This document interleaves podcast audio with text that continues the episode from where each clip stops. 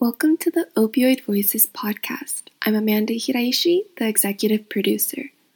Opioid Voices is part of the American Opioid Project, a crowdsourced encyclopedia of the opioid crisis that will help the public understand how the crisis was experienced in all 50 states from a variety of perspectives. Share your story today by visiting www.americanopioid.org. The following interview is with Mira Parwiz, the program manager at Santa Clara Valley Medical Center. This interview was conducted by Jamal Khan and took place on November 14, 2018.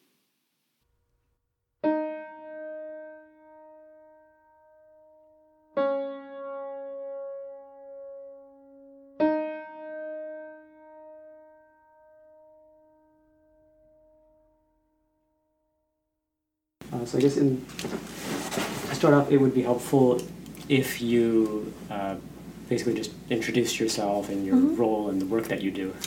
Okay. So, um, my name is Mira Parwiz uh, Shamal, and I'm a, uh division director for Behavioral Health Department, Santa Clara County. I oversee the uh, medication assisted uh, clinics in the county, and also I'm leading the Santa Clara County um, Opioid Coalition um, um, that currently that we have in the county. You know, it's representative of other entities with us as well, such as public health department, um, community partnerships, um, um, hospital, and health plans in Santa Clara County. Okay. And uh, how long have you been uh, serving in this role? Um, uh, let's see, thirteen years. Okay. I guess uh, over the course of those 13 years, what was the most uh, memorable experience that you had, whether it was something that you observed or something that you heard someone say that just stuck with you? About uh, what? Uh, I guess about uh, anything involving uh, opioids or just like substance abuse in general. Um, I think every day is some whatever memorable day for our work because I truly believe that every day that we're here we make a change in someone's life. And I have to say, you know, substance abuse is a chronic disease, and our patients that come through the door, they're, you know, they're struggling with a chronic condition. And um, what makes it memorable is that it's great to see them the progress they make the ones who are really committed to their um, taking their um, substance use um, seriously and trying to help themselves so if if they have taken this step and they're willing to go to the road of recovery then we have all the tools. And now our physicians are incredibly supportive as long as uh, also as our counseling staff. So we really hold their hand throughout the journey. And um, as a result, you know, over uh, 50% of our patients um, do uh, lead better life than they than the day they started to come to the clinic prior to um, uh, getting any help. So, um, so that's for me makes a difference every day, and that's why I show up every day to say that you know I'm doing good, something good that contributes to the good of others in the community. In terms of the Opiate Coalition, so the Opiate Coalition have come along um, into, into existence since 2015 in Santa Clara County, and um, so it's relatively been been new. So we've been here in the last two years, and that's because actually most of the county coalitions kind of got started around the same time or later uh, because um, California Health Foundation was um, really pushing counties to form a coalition and look at the opioid epidemic. So, so with the help of them and you know um, asking us to put something together, I mean we put the coalition together. And I guess the memorable thing about that is that, we started to uh, provide prevention education, and, and we provide uh, as one big tool for that that we have provided Narcan to um, for the anybody in our community to have access to it, and um, we work very closely of with all our first responders in the county. Um, so our EMTs already have this, but our law enforcement, who's also one of the first responders in any scene of emergency, they didn't have Narcan. So we have worked very hard in the last two years to bring most of our law enforcement agencies together and provide them with a Narcan education and provide them with actual Narcan when if they are need to use it, use it. Mm. So um, we had um, actually one of our um, uh, law enforcement agencies, um, Campbell, city of Campbell, actually used one of that Narcan that we gave in and was able to save a life. Wow. So to me, that's um, um, that's worth everything we're doing because you know every life has a value when it's lost it's lost. So if we can provide the, our community to be better equipped and we, this is something that can it does save lives and it was used in the right place right time. We saved a life so that's kind of stuck in my memory right now as a something for the coalition that we actually did that and it was we saw some good result out of it. Uh, i know that some regions of the country have uh, experimented with uh, other harm reduction approaches such as needle exchanges or supervised injection sites. Uh, what are your thoughts about those approaches? Yeah, I think needle exchanges are great. Um, we're lucky to have one also in Santa Clara County. And our needle exchange program is very uh, proactive and they're out in the community serving every day in different capacities. Um, and they also provide now Narcan. They go out, they provide training, and provide the patients um, with Narcan. Um, so that's one of our sites that we refer patients to for um, needle, um, the needle exchange program. They also send patients to these clinics that they can access care. Um, the um, safe site injections. That's a very upcoming concepts, um, I, at least to US. I know Canada has had it for a while, um, and they had some good results, but um, we're not there yet in Santa Clara County as of yet. Um, but perhaps uh, the next few years, if we um, do push more towards harm reduction, that might be a possibility. What do you see as uh, you know, your coalition has, uh, you know, uh, had a great accomplishment of making it so that first responders have Narcan uh, to save lives. Uh, I guess what other sort of goals does your coalition have now moving forward? So our coalition has been um, been um, kind of um, has like four goals up front for them always. One is, as we talked about, prevention. So being out in the community um, providing prevention. There's a Narcan tool. Second has been outreach, just plain education about opiates and what's happening um, and, um, and how to prevent misuse of medication, overdosing, and all of that. So we've been very active in all um, high schools, um, even some even younger that we've gone to some middle, middle schools. Um, we have been working very closely with universities and colleges to provide education to our um, uh, community members and that are in Santa Clara County and all the schools, uh, I mean universities and high schools, um, that we want them to be aware of what's happening, what's happening in opiates and opiate epidemic, and how it's affected affect their body and what they do, and um, and aside from that, we so that's education for that community. And then we also have gone, our third goal has been to provide education to physicians in the community on how to do safe prescribing. Um, that, you know, opiates are not the only answer. Look at other alternatives. You know, even if you have already started people on opiates in a very high doses, how do you work with them to bring them down in lower, safer doses? How to educate them? How to bring them into other alternatives?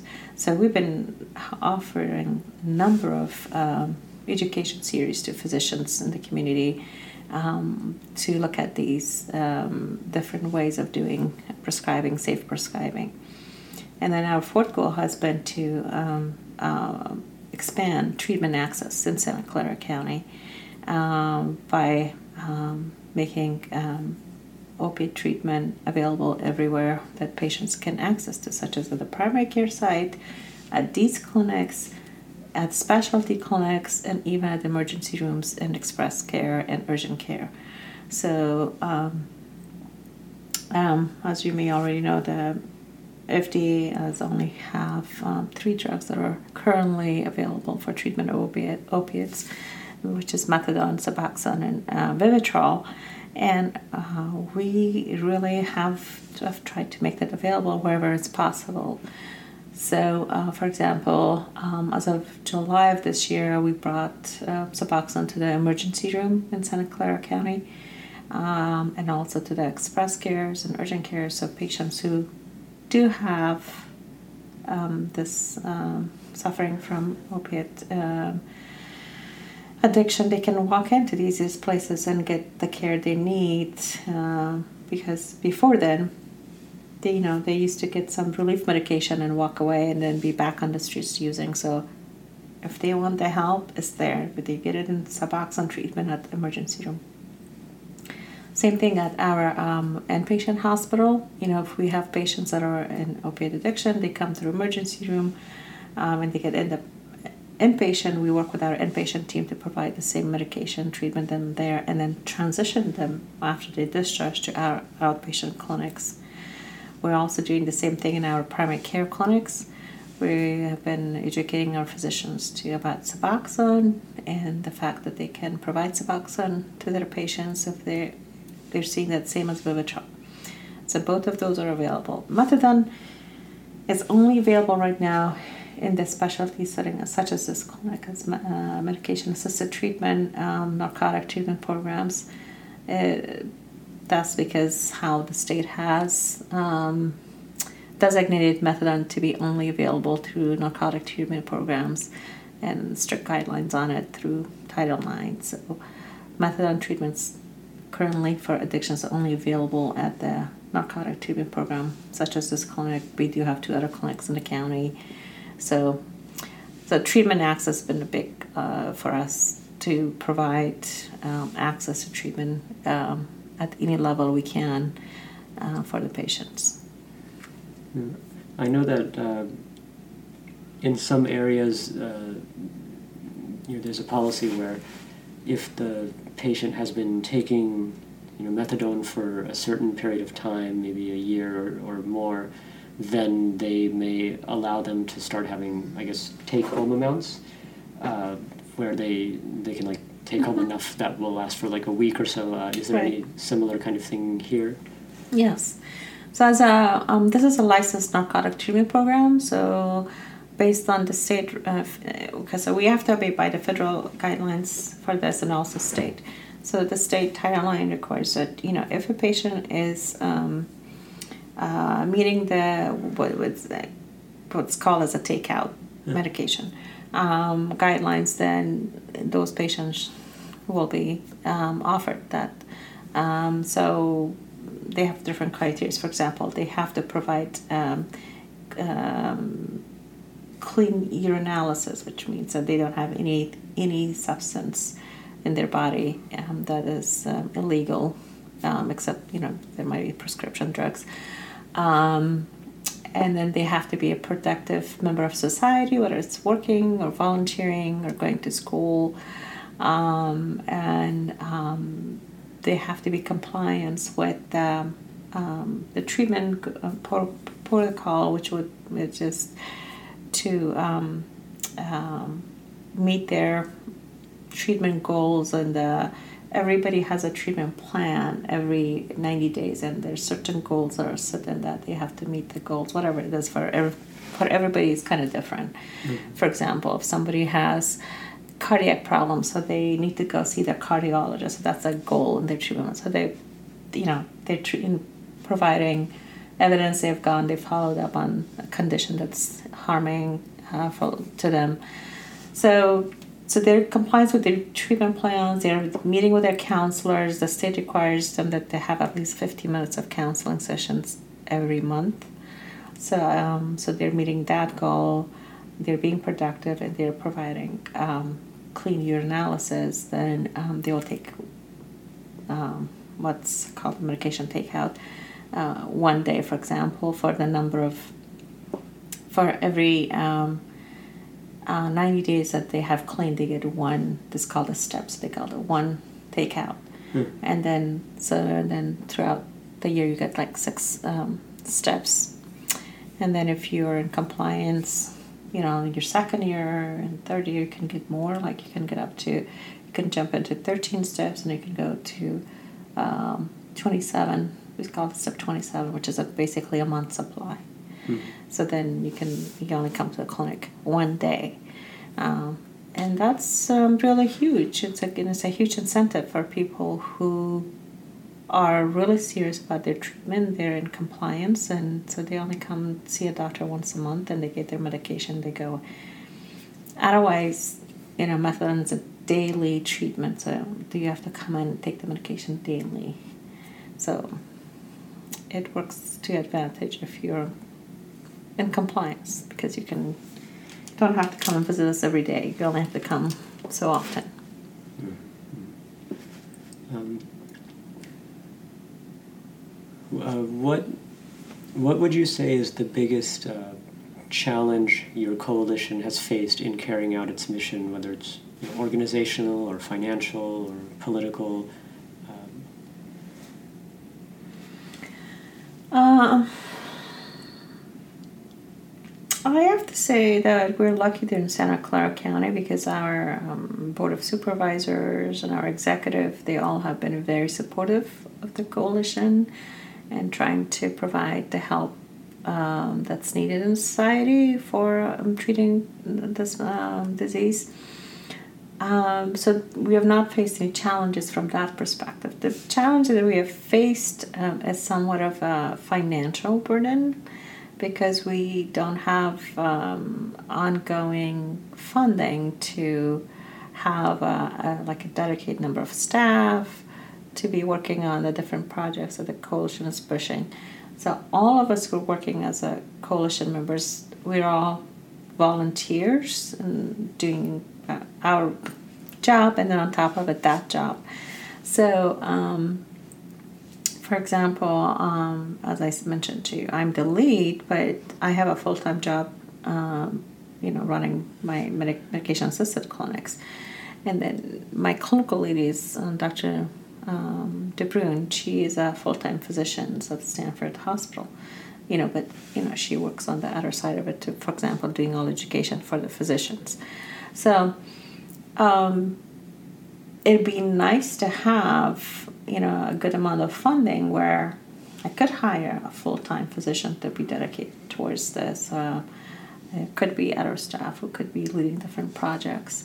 So I would say financial is a it's an issue. Uh, yeah, I think that's probably the, our biggest challenge.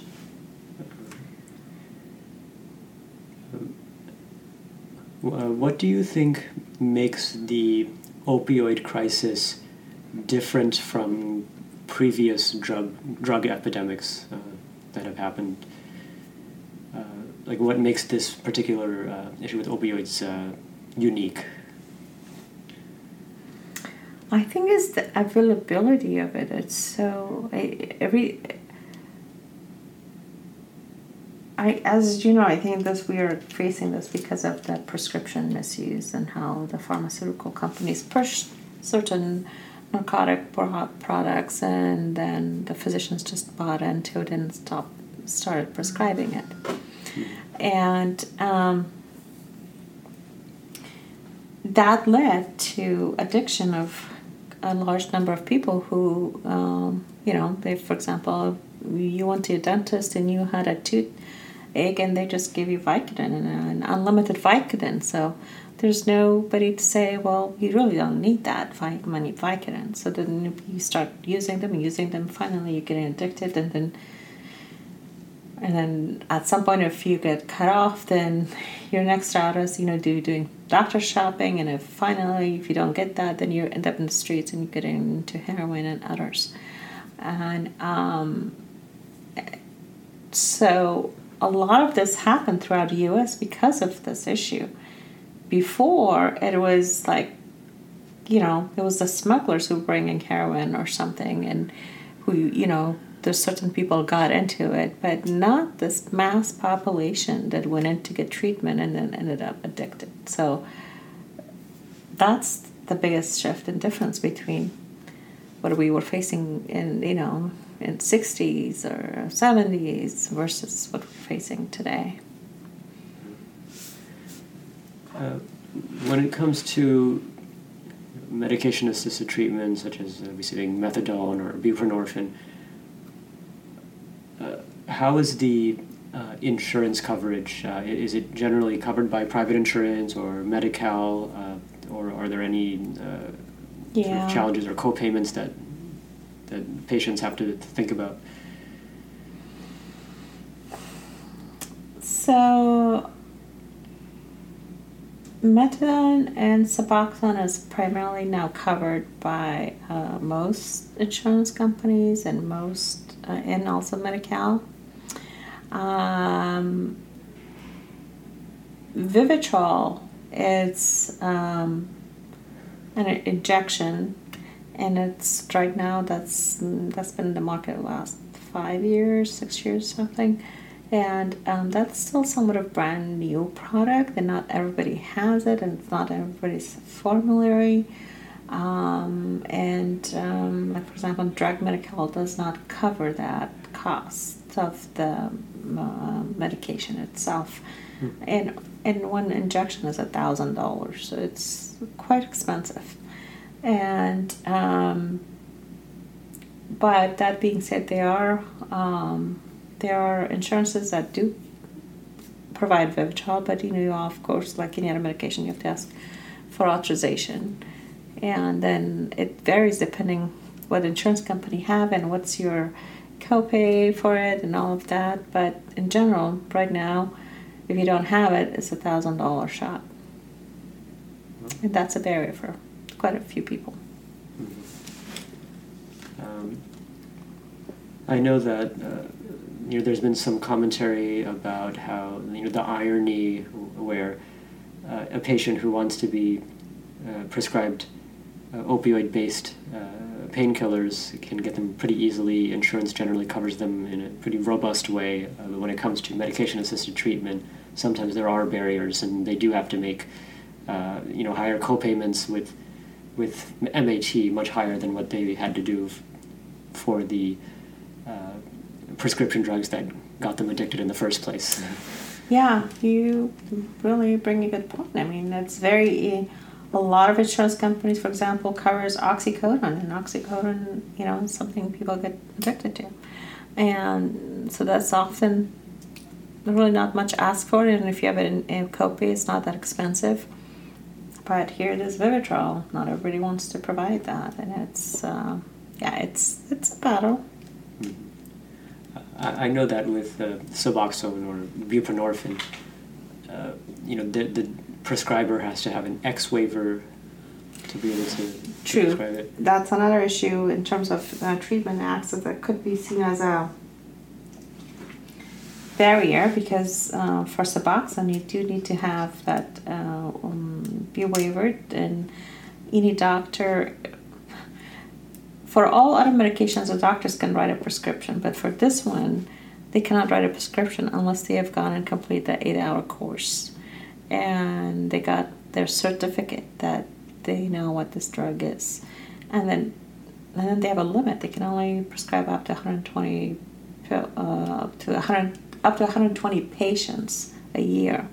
And then if you want to more than that, then you have to apply again for an exception to get more than um, what's allowed. So it's yeah. So there's a lot of restriction on what you can and what you cannot do. I guess. Uh, how do you feel like when it comes to the trajectory of the opioid crisis here in Santa Clara County? Uh, does it look like things are starting to slowly turn around, or does it look like things will there will still be some significant challenges before things get better? Um, well, compared to other counties, Santa Clara County has uh, been relatively stable county in their opiate epidemic. Uh, we have not seen a surge of opiates uh, in this county. Um, for example, Santa Cruz um, has um, have a lot more serious issues than we do in this area. Um, our, for example, overdose rate was about 77 patient who passed uh, away from this um, last year, but Santa Cruz has doubled in that. So in neighboring counties as well. Other counties, and especially in the north counties, we're seeing a lot of um, problems with opiates. Um, I'm talking about counties, Shasta, Butte County, all of that. That's a little bit rural counties. Yeah. Um, but in Santa Clara County, we have not seen that many. Uh, as I said, like 77 in a year versus 200, 300, 500 patients. Uh, everywhere else, you know, we're relatively on the lower end of things. And um, and then the same like fentanyl is a big issue in other counties. But in here we had 11 believe 11 last year overdoses that was related to fentanyl. Um, so I think um, we are making headways in Santa Clara County in terms of uh, as a result of all our efforts. You know, we're providing access to treatment. We're doing a lot of outreach. We're educating the community. Uh, we're educating our physicians on how to do safe prescribing. Um, I think they all have played a role to keep it like relatively on the lower end. Hmm. Uh, you, mentioned uh, fentanyl. Uh, I know that in uh, parts of the country that's increasingly be- become a concern, uh, especially uh, now that it looks like some dealers are mixing fentanyl with other drugs, such as you know what would you know, just conventional heroin or even cocaine, and sometimes the purchasers don't even realize that fentanyl is in there, and they, they take it and they mm-hmm. overdose. Uh, I guess uh, what can we do to combat this latest uh, threat to public health? You know, um, w- our public health department is doing actually um, quite a bit of outreach on usually the areas that they have they know that people go and buy for example heroin or there's people gathering for this you know. So we're doing a lot of just going door kind of in those areas talking to people about this being aware of what you're buying what's there and be aware of the fentanyl issue. And um, also they have um, um, uh, hotlines to call for you know if you are doubting what's happening. So um, really, aside from um, public education um, and make make them aware of what's happening because yeah as you said they thinking they're buying heroin but it's that's not be really pure heroin there'll be other things mixed into it so um, we're just doing a really public campaign about be aware of this if you're into this. What do you think is the single biggest barrier or bottleneck that prevents individuals with opioid use disorder uh, from uh, receiving professional help, including medication assisted treatment?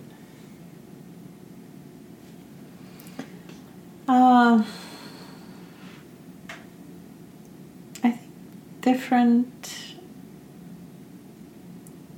Has to do a lot with um, the environment you are in and how um, who are you surrounded with. Are you aware of the environment? Like are there treatment places for you where to go even if you wanted to go? And then on top of that there's a lot of still stigma in the community about this so people um, don't feel comfortable just walking in anywhere and say i have this problem for example i know there's a lot of patients that um, have told me that you know they don't want to tell their primary care that they're having an addiction because they fear that um, the way they get treated um, it will be different. They'd be looked at as an addict, and everything would be kind of looked at from that lens versus seeing it's a it's another disease that they're battling. So that's an issue for them. And then also for some of them, it's the cost factor. You know, um, although um, I would say like if you buying from the street, you're spending a lot of money on that. The cost of medication would be a lot cheaper, especially if you're coming to getting a methadone. You know, you can get the methadone for about um, you know three four dollars a day. You know, you get a methadone treatment, but versus you know you spending the money on heroin and etc. I cannot say that would be the same for Vivitrol. So if you need Vivitrol, then there's a different cost for that. But it's a cost factor, stigma, and um, the milieu where you are and the environment that you're surrounded with, I think, plays a huge role. Um, yeah, if you're homeless, for example, you know, you know, you're using with other people or in the same um, environment because you do in order to get better you need environment that's clean and safe and it's a recovery environment versus um, where you are every day that everybody's using and you be among one of them. Um, I guess if if somebody gave you a magic wand that allowed you to change any health policy or guideline in order to more effectively carry out your coalition's mission uh, or to alleviate the crisis, the opioid crisis, uh, what policy or guideline would you choose to change?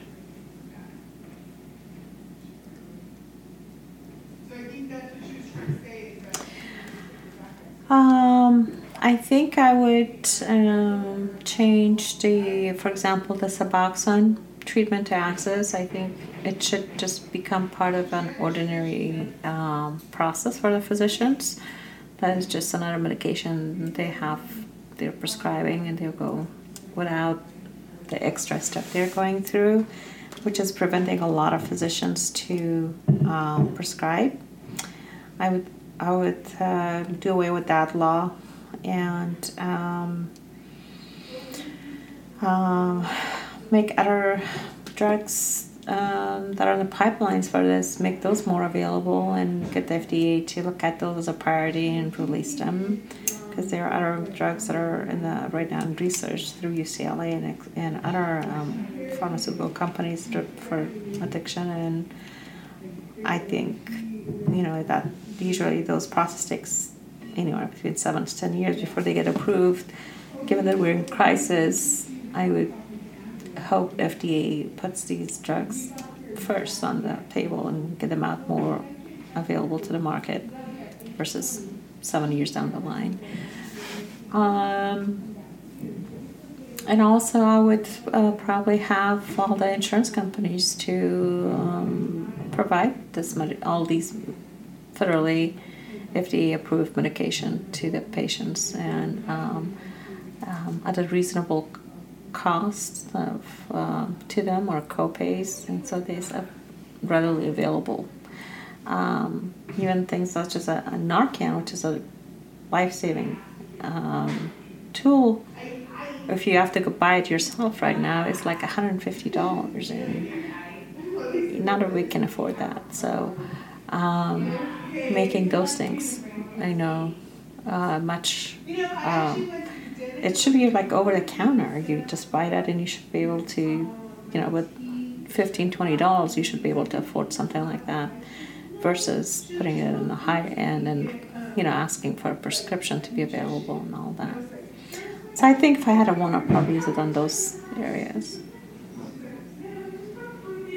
Uh, what role or responsibility do you think uh, pharmaceutical companies like Purdue should have in the efforts to alleviate the crisis?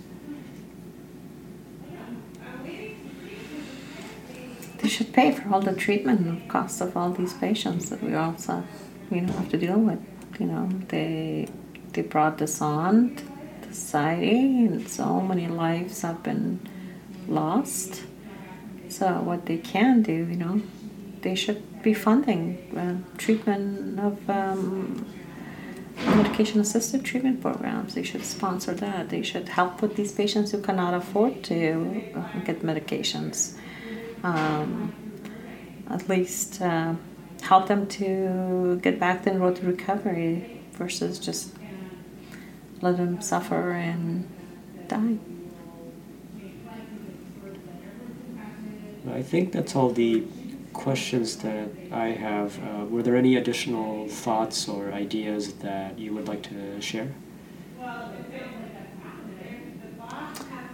No, I think we covered pretty well what we do in Santa Clara, what we do in Coalition, and on these clinics. Not that I can think of anything else.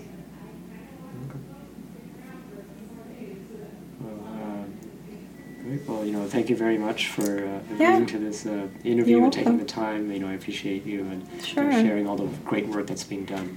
Thank you. I appreciate you your dedication to this field and trying to get the word out about these issues. Thank you.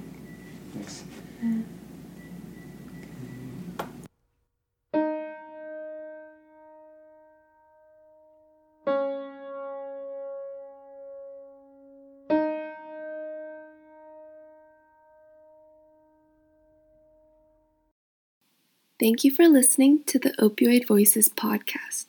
I'm Amanda Hiraishi, the executive producer.